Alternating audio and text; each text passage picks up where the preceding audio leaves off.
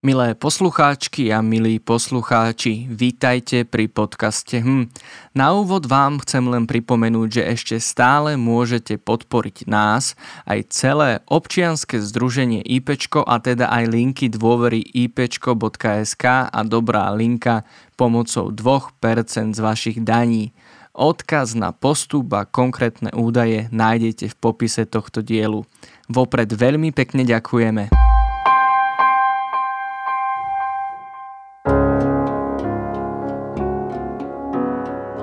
Možno poznáte niekoho, kto sa vám stiažoval na zlého psychológa či iného terapeuta.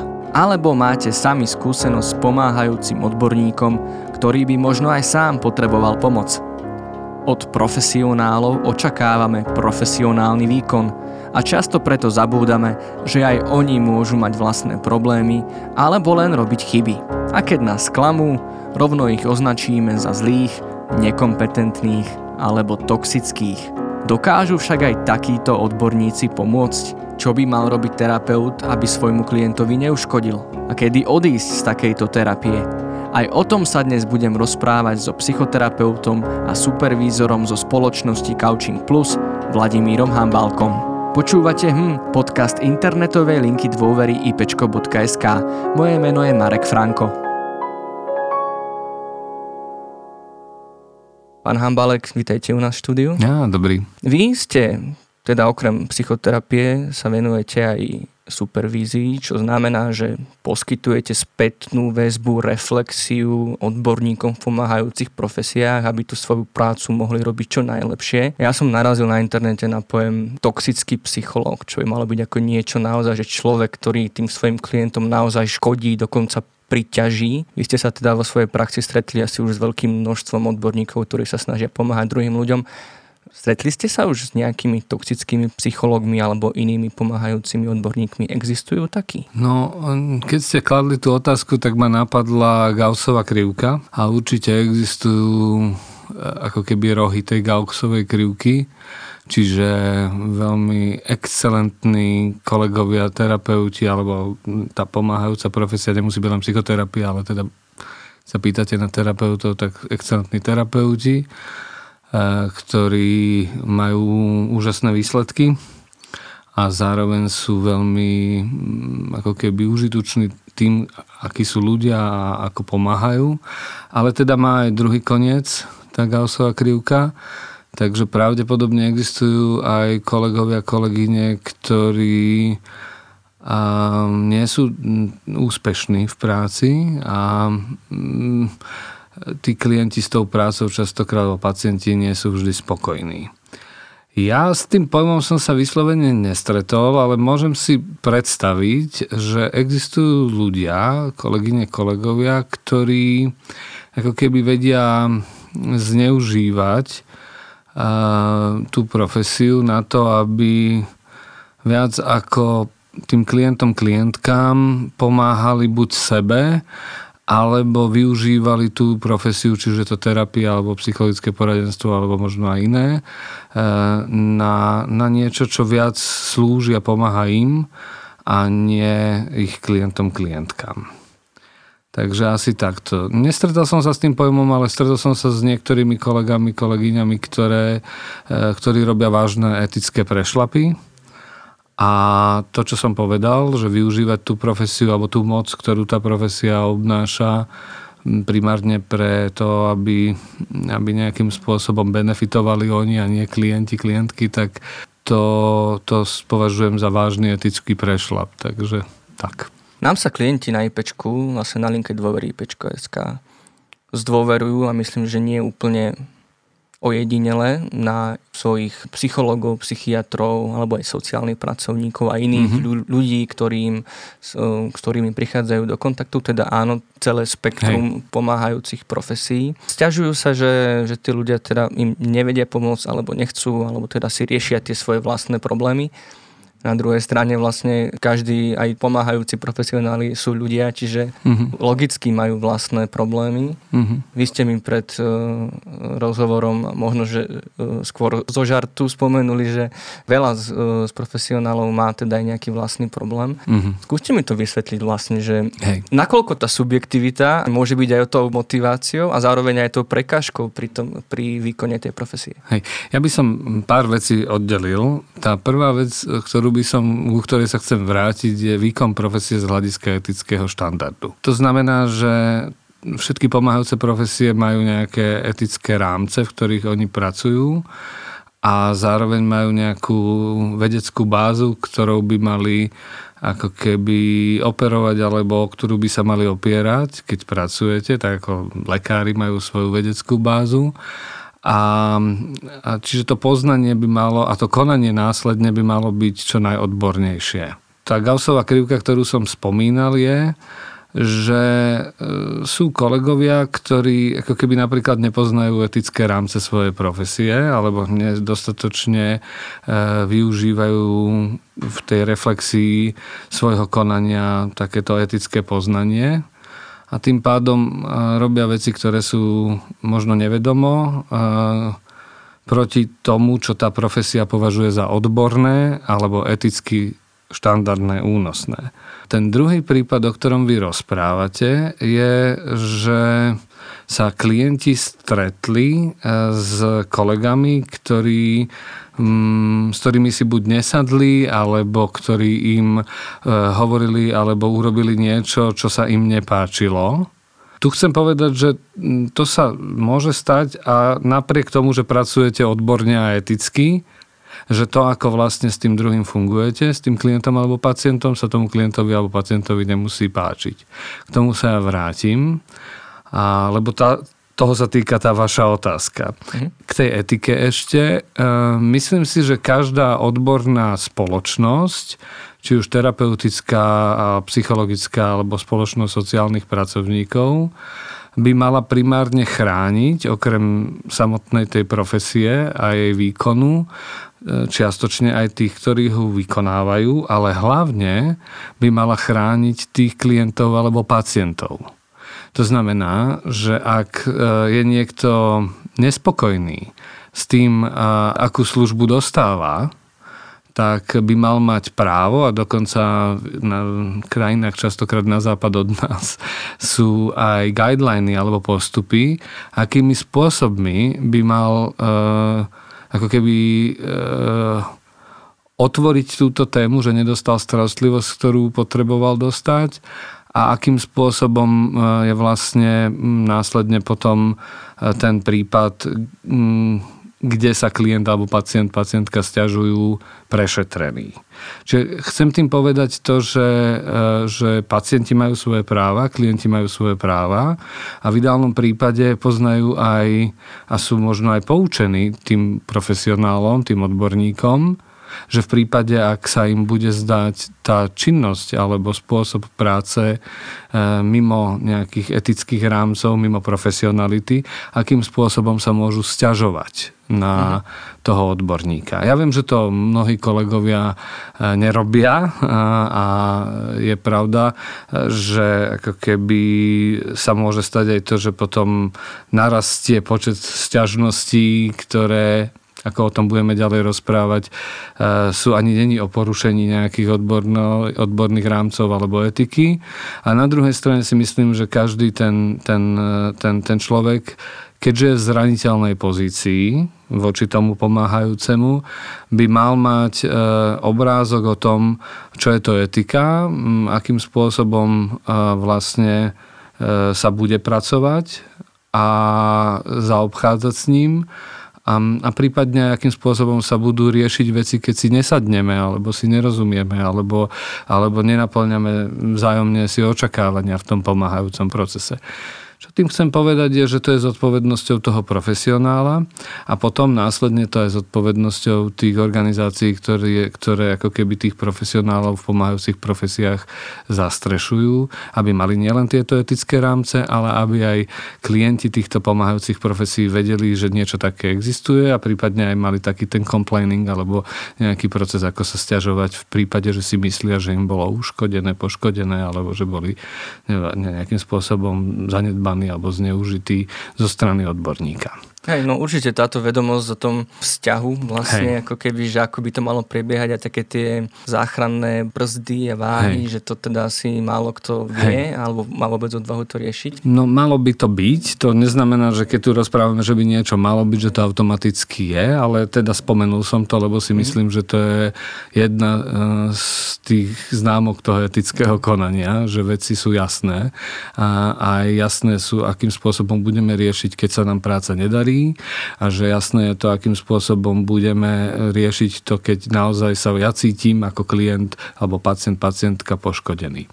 Ale teda pre k tej vašej otázke, lebo to som sa ešte vrátil k tomu, čo som načal v tom prvom, prvom vstupe, tá vaša otázka e, smeruje k tomu, aspoň tak som mu pochopil, že všetci sme len ľudia. Áno. A že naozaj si nemusíme sadnúť. O to viac v nejakých veľmi intimných e, vzťahoch, ktoré by sa mali vytvárať v kontexte pomáhajúcich profesí intimných. Nemyslím teda sexuálne intimných, ale intimných v zmysle dôvery, kde sa ľudia cítia bezpečne, natoľko slobodne a bezpečne rozprávať o tom, e, čo je pre nich dôležité a hlavne citlivé. Takže preto som použil slovo intimná. Ale teda tá pointa za tým, ktorú chcem povedať, že áno, všetci sme ľudia. A je pravda aj to, že špecificky táto profesia, keďže není mechanická, ale je postavená na vzťahu a to môže byť aj terapia, aj poradenstvo psychologické, aj sociálna práca, aj koučovanie a iné ako keby pomáhajúce profesie. Keďže sú postavené na vzťahu a nie sú mechanické, že ja sa nepozriem na vašu ruku, ale vlastne v rozhovore sa rozprávam o vašej duši, keby som to mal povedať tak znešenie tak e, sa môže naozaj stať to, že v tom čase, akým spolu, v ktorom spolu sme, vy nenachádzate dôvernosť vo, v tom našom vzťahu, vy nenachádzate bezpečie, vy nenachádzate istotu. A že to nie je ani tak preto, lebo ja robím niečo, čo vám ubližuje alebo poškodzuje, ale že proste to, aký som človek, akým spôsobom som s vami v interakcii, napriek tomu, že to môže byť profesionálne, vám nemusí sadnúť. A ak to ja s vami neprepracujem, mm, že čo to vlastne spolu robíme a prečo nám to nejde, tak e, sa ani nedostaneme ďalej. A tým pádom mm, vám nesadnem ako človek. A ak vám nesadnem ako človek, tak ťažko budeme potom spolupracovať na témach, ktoré sú výsostne vaše osobné a vyžadujú si bezpečie, dôveru a otvorenosť. Takže Viem si predstaviť aj situáciu, že ja budem konať, alebo kolegovia konajú profesionálne, eticky vhodne eh, a odborne a napriek tomu eh, sa nedokáže vybudovať tak dobrý vzťah, aby to bol pomáhajúci vzťah a nemusíme v tej chvíli nikoho z toho viniť rovno. Proste sa to nepodarilo preto, lebo sú tam nejaké premenné No, Napríklad som vám nesympatický. Hej. tých premených je veľa. Ja som vlastne videl niekoľko vašich uh, webinárov pre, mm-hmm. pre pomáhajúcich pracovníkov a naozaj, že tá predstava o tom, že prídem za psychológom alebo terapeutom alebo aj sociálnym pracovníkom a vyriešime veci za deň, dva, tri alebo dokonca za hodinu, že to, to tak vôbec není, že to je naozaj veľmi komplikovaný proces, ktorý má teda veľa premených mm-hmm. a, mhm. nie, a hlavne niekoľko štádií a mm-hmm. vlastne až na, na mesiace až roky si to viem mm-hmm. predstaviť takúto spoluprácu. Ako u koho? Áno, niektoré psychoterapie trvajú roky, ale sú aj e, pomáhajúce intervencia vzťahy, napríklad krízová intervencia, ktorá je veľmi krátkodobá a rýchla a sú potom také nejaké poradenské procesy, ktoré netrvajú roky, ale pozostajú z niekoľkých stretnutí. Je to rôznorodé, ale áno, hej, hej, hej, má to svoje štádia. A vlastne, aby som sa možno ešte tomu vrátil, tak že sme ľudia, teda ale my od týchto ľudí, od tých profesionálov očakávame naozaj taký profesionálny výkon. A tie stiažnosti, ktoré nájdeme veľa na, na fórach, na internetových, ako keby naozaj sú, sú veľmi kritické, lebo tí ľudia, mám pocit, že majú, mm, nie že vysoké očakávanie, ale naozaj sa akože prídu možnosť dôveriť alebo mm-hmm. potrebujú pomoc a to, čo nájdu, není to, čo si predstavovali. Mm-hmm. A, a sú z toho také akoby veľmi rozhorčené alebo také veľmi, že nie je pochválne vyjadrenia. Ale mám akoby z nich veľakrát dojem, že presne zabudáme aj na tú subjektivitu tých e, pomáhajúcich pracovníkov, že oni sa teda, vy aspoň píšete na vašej mm-hmm. stránke, že veríte v to, že všetci ľudia, alebo teda ľudia, ktorí vás oslovujú, sa snažia robiť veci najlepšie, ako vedia. Uh-huh. Ale teda nie vždy to môže. Uh-huh. Uh-huh. To neznamená, že vždy pre druhých. Niekedy aj iba pre seba. A to je vlastne akoby tá otázka, že uh-huh. ako funguje tá motivácia, že robíme to pre seba, pomáhame mm. čistej empatie, z čistého mm. altruizmu, alebo je tam uh, hlavne tá naša mm. motivácia po nejakej užitočnosti, mm. alebo vôbec možno nejakom živobytí. Hej. No najmä, zase sa trošku vrátim k toho, čo ste povedali. Nechcem totiž to ako keby bagatelizovať, e, lebo si to už spomenuli, že, že samozrejme môže to byť aj tým internetovým prostredím, že sa ľudia odviažú a že, že ako keby do očí by nepovedali tomu kolegovi. Áno, samozrejme to, to je akoby... Hej. A je to možné, že, že to, ak je to v nejakej diskusiách, tak to poznáte aj od lekárov, keď si pozriete referencie na lekárov na internete, že všetko, čo sa tam dozviete pritom tí lekári eh, a, a dosť je to a potom aj smerodatné pre iných ľudí, čo to čítajú. To je to, že ono to samozrejme dá sa to pochopiť, ale je to, akoby určuje to, to vnímanie týchto odborov vôbec zo všeobecnosti a veľa ľudí presne kvôli tomu nemá rado psychológov, lebo oni vám iba niečo porozprávajú, sú divní, vám porozprávajú, čo máte robiť a neviem čo. Vlastne tieto akoby eh, zlé zvesti sa šíria veľmi, veľmi ľahko. Jasné. A teda ja som spomenul tú Gaussovú krivku. Iste sú kolegovia a kolegyne, ktoré ako keby nesplňajú nejaký štandard tej profesie. Mimochodom, je tu stále málo podľa mňa diskusí aj medzi profesionálmi v tých pomáhajúcich profesiách, že čo je to dobrý štandard alebo kvalita tej profesie a súvisí to, ťaha sa to už od vysokého školstva, potom postgraduálnym vzdelávaním, ak vôbec nejaké majú tí ľudia. Takže ako keby je tu veľmi ťažké uh, uchopiť to, čo je to kvalitná odborná starostlivosť, psychologická alebo sociálnej práce, alebo teda psychoterapeutická. Nie, že by to nebolo možné, je to možné, ale stále táto spoločnosť, keď tak porovnám našu krajinu od tých iných, ako keby je tu tu málo diskusí o tom, čo vytvára ten štandard, aké sú kritéria toho, čo je dobrý psychológ, čo nie je dobrý psychológ.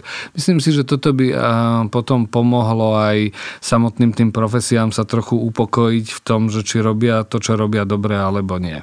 Čiže nechcem podceňovať tú kritiku e, na tých fórach a myslím si, že, že môže byť aj oprávnená e, a myslím si, že čím e, jasnejšie budú štandardy kvality, kritéria kvality, tak tým jasnejšie potom budeme môcť ako keby hodnotiť alebo posudzovať aj tie prípady alebo tie skúsenosti, ktoré sú kritické buď e, teda subjektívnym, alebo ak sa to dá povedať objektívnym e, spôsobom. A ten subjektívny to je o, o tom, na čo sa pýtate, že, že ja e, mám nejaký subjektívny dojem, ja mám nejakú skúsenosť a tu zverejním, lebo ja som mal nejaké očakávanie.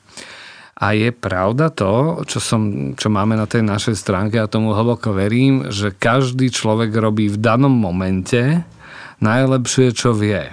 Čiže je možné, že ten kolega v danom momente nevie urobiť s tým klientom alebo pacientom nič iné, lebo najlepšie, čo vie, je urobiť toto. Alebo si dokonca niekedy není vedomý toho, že by mohol robiť niečo inak. Alebo to robí s dobrými úmyslami ale to neznamená, že to nemusí byť poškodzujúce dokonca niekedy pre, pre mnohých e, klientov alebo pacientov. Takže jak by som to nebagatelizoval, e, chcel som to len podčiarknúť, že toto je téma, k reflexii medzi tými pomáhajúcimi profesionálmi, že ako vlastne zadefinovávať štandard kvality a dobrej starostlivosti. Ale teda áno, všetci sme ľudia a to, že sme ľudia, e, znamená aj to, že subjektívne hodnotíme, e, či už toho profesionála, alebo ten profesionál nejakým spôsobom koná. Častokrát koná z rôznych motívov a keď sa vrátime k tej otázke vašich motívov... Áno, že hej, robí tak, to pre seba alebo pre tých druhých? Alebo... Hej, ja si myslím, že, že každý profesionál robí veci z rôznych motívov. Ako keby, ak je to jeho práca, ktorá ho živí, tak ten ako keby motív bezpečia, ekonomického bezpečia je úplne jasný. Proste si zvolil túto profesiu, preto lebo, alebo bol vybratý, ak to je nejaká inštitúcia, do nejakej pracovnej pozície, ktorá ho živí. A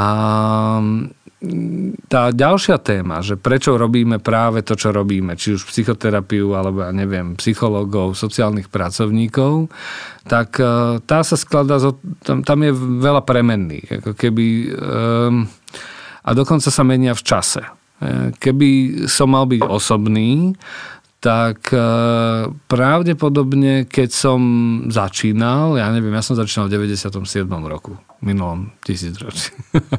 A keď som ja začínal, tak e, keby som sa teraz mal pozrieť na seba, tak e, môj motív, prečo som to robil vtedy, alebo motivácie, lebo nebol len jeden, prečo som to robil, ja neviem, pred desiatimi rokmi alebo pred 15 a prečo to robím teraz, sa mení v čase, alebo niektoré z tých motívov získavajú na váhe a idú do popredia a niektoré z tých motívov ako keby e, ustupujú. A teda na tom mojom príklade, ja si pamätám, že v tých 90. rokoch, tak dobre, bol som, pracoval som s deťmi a adolescentmi a e, chcel som ako vychovávateľ a chcel som im dať ako keby niečo viac. To bol taký ten motív e, vedomý na povrchu, ale ten nevedomý motív pod povrchom v tom čase bol, že som zažíval od tých e, detí a adolescentov s poruchami správania ako keby uznanie, ocenenie. Zažíval som istým spôsobom rešpekt. Bolo im so mnou dobre. A to bola teda silná, tak tomu hovoria na Orave, narcistická gratifikácia. Čiže ma to hodne tak e, ako keby posilňovalo a dávalo zážitok, že aha, e, pre niekoho e, to, čo robím, má zmysel a ja mám tým pádom ako váhu. A, a, a istá, iste aj doteraz tá časť e, v nás, ktorá to robí preto, že cez ten vzťah s tými pacientmi, klientmi získava veľa, tá časť z nás ako keby stále je. Čiže aj teraz e, ja benefitujem e, z tej práce a ja nielen dávam druhým ľuďom, ale aj dostávam. A nemyslím tým len tú plácu, ale dostávam tým aj ten zážitok, že môžem byť užitočný.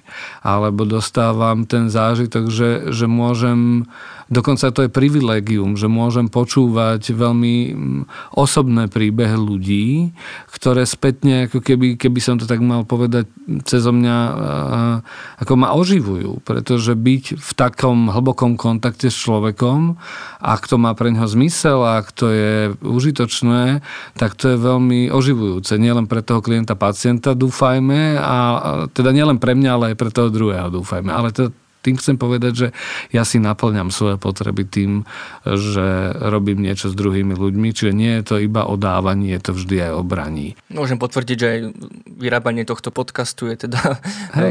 v rovnakú obohacujúce. Hej. A je dôležité si to uvedomovať, aby napríklad sa nestalo to, čo poznám u niektorých kolegov, že, že ich osobný život sa zúžil, preto lebo majú len profesionálny.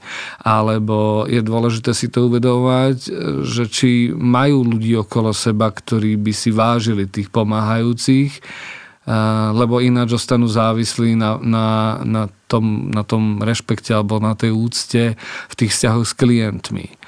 A povedzme si úprimne, ten vzťah napriek e, svojej intimite, blízkosti, bezpečiu a tom všetkému, čo pomáhajú si vzťah má mať, nie je to reálny vzťah v tom zmysle ako keby reálnych starostí.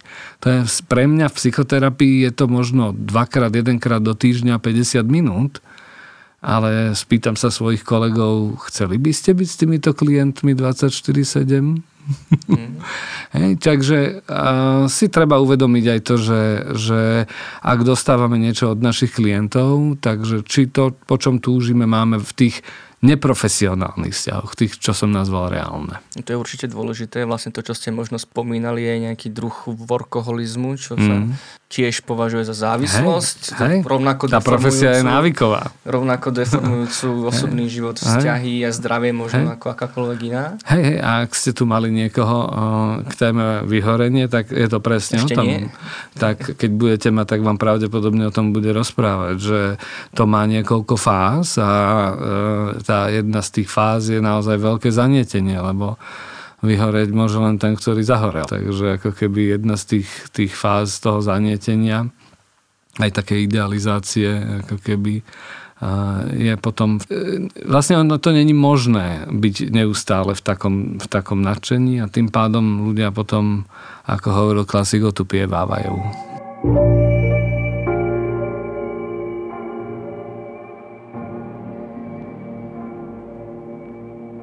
Tak predpokladajme teda, ako ste, opäť sa vrátime k tej Gaussovej krivke, že teda tá väčšina tých ľudí naozaj s dobrými úmyslami a so snahou pomôcť druhým ľuďom sa snaží vykonávať svoju profesiu, ale ako sa takisto, ako sa to môže meniť e, v čase, tak možno aj tá spolupráca s klientom je na začiatku dobrá, možno sa to začne časom meniť. Ja len uh, takú poznámku na okraj, čo nám tu v našom podcaste hovoril psychoterapeut Jan Balks, že často psychoterapeuti, aby pomohli, musia najprv uškodiť. Vlastne, že ako keby nejaké zhoršenie symptómov mm-hmm. je súčasťou tej terapie, čo mm-hmm. samozrejme ten klient môže vnímať ako Hej.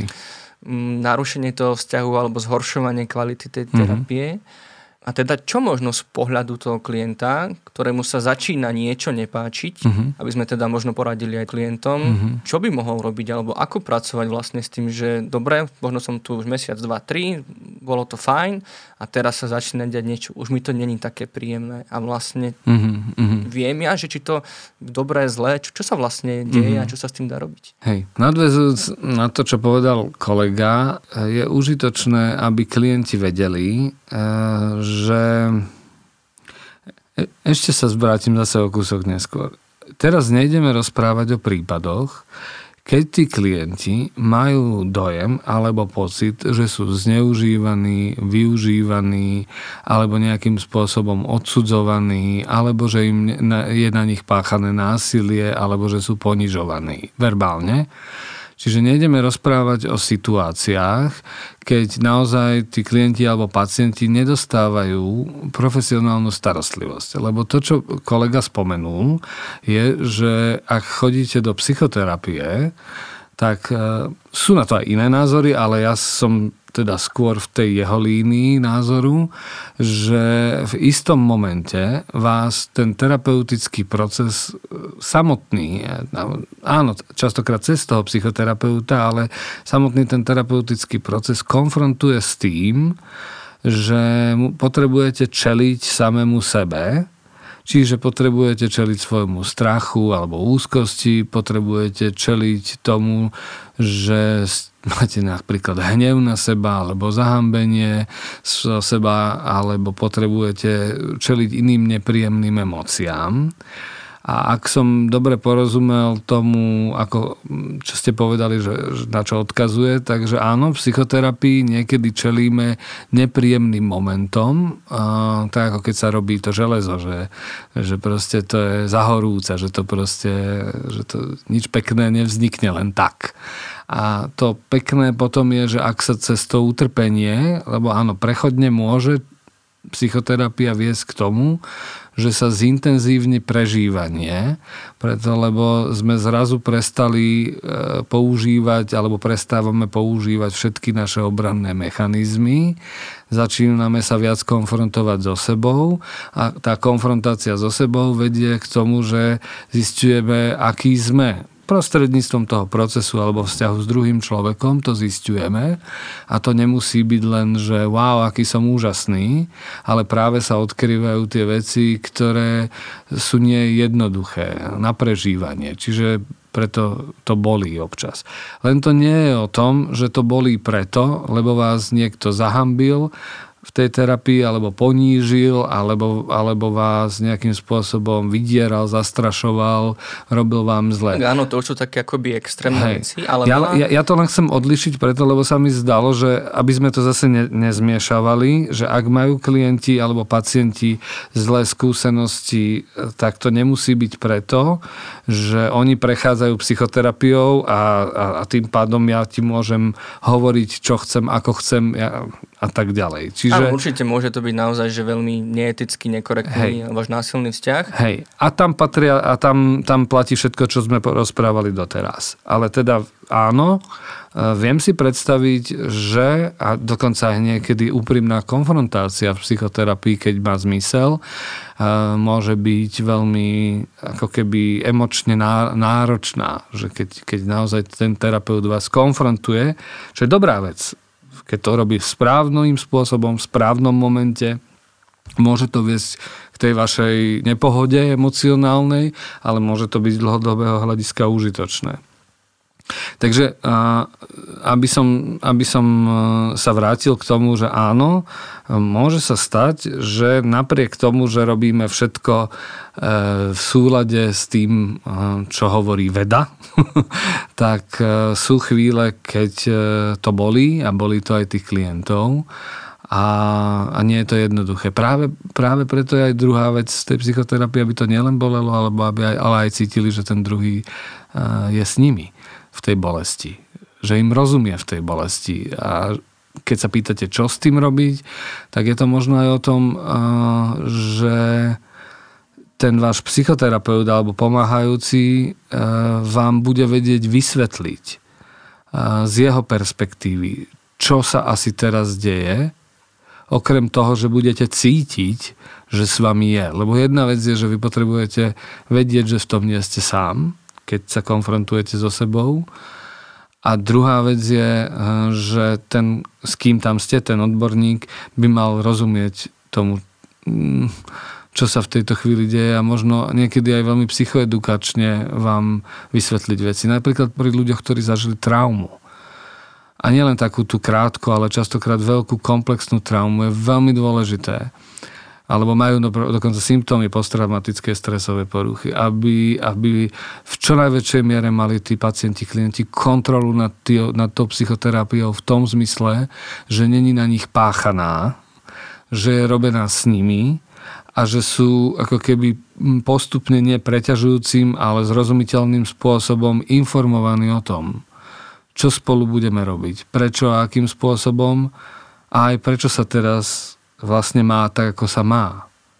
Aby mal kontrolu nad tým. Lebo ak ľudia nemajú kontrolu nad liečbou, tak to platí aj pri akýchkoľvek iných zdravotníckých úkonoch. Uh, keď mi zubár robí zub, tak uh, tí moderní zubári ukážu zrkadielko, povedia že tuto ideme robiť tento zub, budeme robiť z tejto a z tejto strany, potom to robí, ešte vám rozpráva, že prečo to robí, to čo robí, ako to robí, zase nie veľa, aby, aby e, to bolo tak primerane a nakoniec vám zase ukáže to zrkadielko a ukáže vám tie blomby.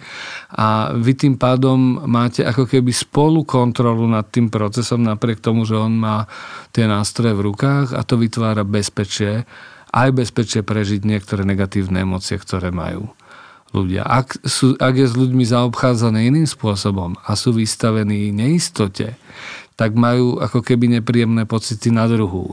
Jednak cítia to, čo cítia, čo častokrát nie je OK, alebo teda možno je OK, lebo to je OK, ale, ale je to nepríjemné a navyše tam majú ešte aj tú neistotu a úzko spojenú s tým, že vlastne nevedia, čo sa v tejto chvíli deje a, a, a, a aspoň približne nehovorím, že, že vy máte všetko vedieť, alebo že ten terapeut všetko vie, ale tá kontrola nad tým, kde sme, čo sme, má u mnohých pacientov, klientov význam. A čo ak to naozaj už nie je tou zdravou súčasťou toho procesu, že ten sám pomáhajúci stráca ako keby tú kontrolu, alebo sa zamotá teda do nejakých vlastných predstav, vlastného toho, čo by s tým mal robiť a vlastne začne zabúdať na toho klienta a čo on potrebuje. Vlastne ako keby, že narušuje sa ten vzťah a tá liečba prestáva byť účinná um, z pozície klienta. Čo robiť v takejto chvíli, keď v podstate, ako sme sa bavili na úvod, ten náš terapeut potrebuje nejakú pomoc. Hej, najprv k tomu, že terapeuti potrebujú pomoc, každý terapeut potrebuje pomoc. Preto, lebo ak si myslíme ako odborníci, že všetko zvládame sami, tak dosť seba preceňujeme. A aby som dokonca nehovoril o terapeutoch či alebo psychologoch, sociálnych pracovníkov, to platí napríklad aj o lekároch. Kompetentný lekár ako keby e, konzultuje svojich pacientov prípady na konziliách, čiže je otvorený iným uhlom pohľadu. Nemyslí si, že jedine on... E, to len doktor House si myslí, že on všetko ako keby. Čiže normálni lekári nie sú doktori Houseovia a majú pochybnosti a majú priestor alebo rámec, kde tie pochybnosti ako zvládať, zdieľať. Čiže ja si myslím, že to je OK, že máme aj neistotu, aj pochybnosti a že máme vytvorené ako keby nástroje na to, aby sme e, ich redukovali a aby sme ako keby e, mohli byť istejšími v tom, čo robíme s druhými ľuďmi. Prvá vec, čo si myslím, že je už veľmi užitočná a to je um, pravidelná evaluácia a hodnotenie e, prípadov, ktoré vedieme spolu s našimi klientmi, klientkami, s pacientmi, pacientkami. Čiže e, pravidelné sedenia o tom, e, či to, na čom sme sa dohodli, že budeme spolu robiť. Lebo to pomáhanie není o tom, že ja pácham niečo, že, ale že robím s tým klientom spolu niečo, že on má svojich 50% zodpovednosti za liečbu napríklad a ja mám svojich 50% zodpovednosti za liečbu. Vytvárame kontrakt alebo dohodu o spolupráci a pravidelne sa stretávame v nejakých úsekoch, kde sa spolu rozprávame o tom, či ideme správnou cestou podľa toho klienta a aj podľa mňa, čo tá spolupráca doteraz priniesla, či sa menia alebo nejakým spôsobom, čo sa deje, pokiaľ ide o symptómy, s ktorými za mnou prišiel, čiže depresia, úzkosť, alebo, alebo, alebo čo sa mení v našom vzťahu. Čiže ten kompetentný profesionál, najmä v psychoterapii, by mal byť schopný rozprávať o tom, ako sa vytvára, vyvíja náš vzťah a čo sa v tom vzťahu našom deje, mal by byť otvorený takémuto dialogu. Sú aj formálnejšie nástroje hodnotenia spolupráce a procesu. To znamená, že efektívni pomáhajúci pracovníci e, môžu využívať aj formálne štandardizované nástroje na posúdenie alebo evaluáciu e, výkonov, čiže že, či to pomáha to, čo robia tým klientom a opäť vzťahu, čiže či ten vzťah vedie k tomu, že sú ľudia dôverní, otvorení a potom môžu preberať spolu zodpovednosť. Čiže existujú formálne nástroje na posudzovanie efektivity tej, tej, tej psychoterapie napríklad. A potom tretia vec, ktorá e, je veľmi dôležitá, ako keby e, z dlhodobého hľadiska je kontinuálna reflexia svojej praxe, či už nahrávok, ktoré si robíte s klientmi, s pacientmi, alebo teda e, nejakých reflexia prípadov na supervízii, ktorú, na ktorú chodievajú tí odborní profesionáli. Um, takže to sú všetko nástroje, ktoré nám pomáhajú ako keby byť etickým a zároveň odborne kompetentným profesionálom v odbore, ktorý robíme. A je nejaká červená hranica červená čiara toho, kedy z takéhoto vzťahu odísť, opustiť takúto terapiu? No ja neviem um, to povedať asi zo všeobecnenie. Poviem to cez seba. Ja mám s klientmi väčšinou takú dohodu, že uvidíme po prvom stretnutí, mm, či vám to bude dávať zmysel a dokonca aj, či ja budem vedieť byť pre vás užitočný po piatich alebo cca každých 50 sedení, záleží na prípade, podľa toho aj aká je dĺžka tej, tej práce s klientom. Máme taký checking line, taký, že sa zastavíme a rozprávame sa o tom, o čom som rozprával pred chvíľou, že reflektujeme aj tie výsledky, aj ten vzťah. Červená hranica, ja podľa mňa e, si viem predstaviť, že ako náhle tí klienti e, zažívajú a vraciame sa vlastne opäť k tej téme, že v tom vzťahu nie sú porozumení. E, že prežívajú to, že, že teda ten druhý sa správa spôsobom, ktorý je nejakým spôsobom ofenzívny ten druhý myslím toho pomáhajúceho. Alebo že mm, sa veci nielenže nehýbu, lebo nie som úplný zástanca, že všetko sa hneď hýbe. Niekedy sú časti tej spolupráce alebo toho procesu, keď sme zaseknutí a, a že ten čas niektoré témy alebo ľudia potrebujú oveľa dlhší čas ako iné témy a iní ľudia. Ale ak sme naozaj, ak vám to nedáva hlavu a petu, ak vám to nedáva zmysel, ak e, cítite, že nie ste porozumení a ani, ani neprichádza ako keby niečo, čo sa nazýva možno zážitok takej nádeje, a trvá to ale, že veľmi dlhý čas, že fakt, že, že niekoľko sedení, sedení áno, presne tak. Tak v tej chvíli uh, by som hodne o tomto rozprával s tým mojim kolegom, keby som bol ja na strane toho klienta, pacienta a mm, ja tomu hovorím z výskumu psychoterapie, že ak sa po pár stretnutí e, nezlepší, nezlepšujú veci alebo aspoň trošku nehýbu niekam, treba buď zmeniť terapiu, čiže spôsob tej terapie, alebo terapeuta.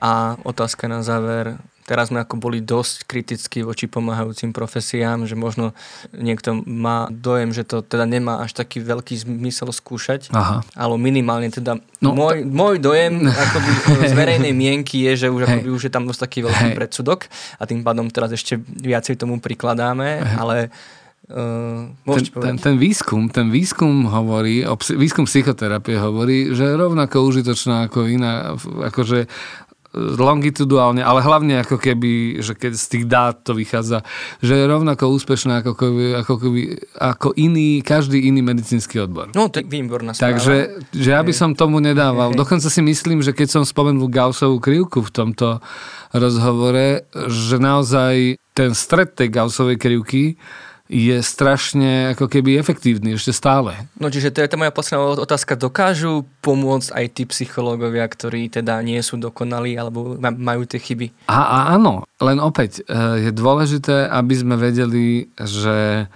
čo je tá pomoc, e, na čom sa dohodneme, akým spôsobom ideme, aby to e, malo zmysel pre toho, pre toho pacienta. O tomto sa musia tí kolegovia rozprávať e, s tými, s tými klientmi, klientkami, pacientmi. To, sa, to, to bez toho, aby tak ako lekár sa s vami rozpráva o tom, že za čo vy preberete zodpovednosť, za čo on prebere zodpovednosť a reflektuje pravidelne, či ako tá liečba postupuje, tak toto je ako keby nevyhnutné v pomáhajúcich profesiách a myslím si, že nemusíte byť super shrink, sa to volá, tá Gaussová krivka má, že super, super cvokár, super terapeut, oni skúmali tých, že čím sú tí super terapeuti super. Že jak je to možné, že, že majú také výsledky, aké majú, lebo e, na základe výsledkov skúmali e, tú časť Gaussovej krivky, ktorá bola excelentná a, a, a teda úprimne, uh, keď som videl niektoré tie videá tých kolegov, tak som si povedal, že aha, že toto je super.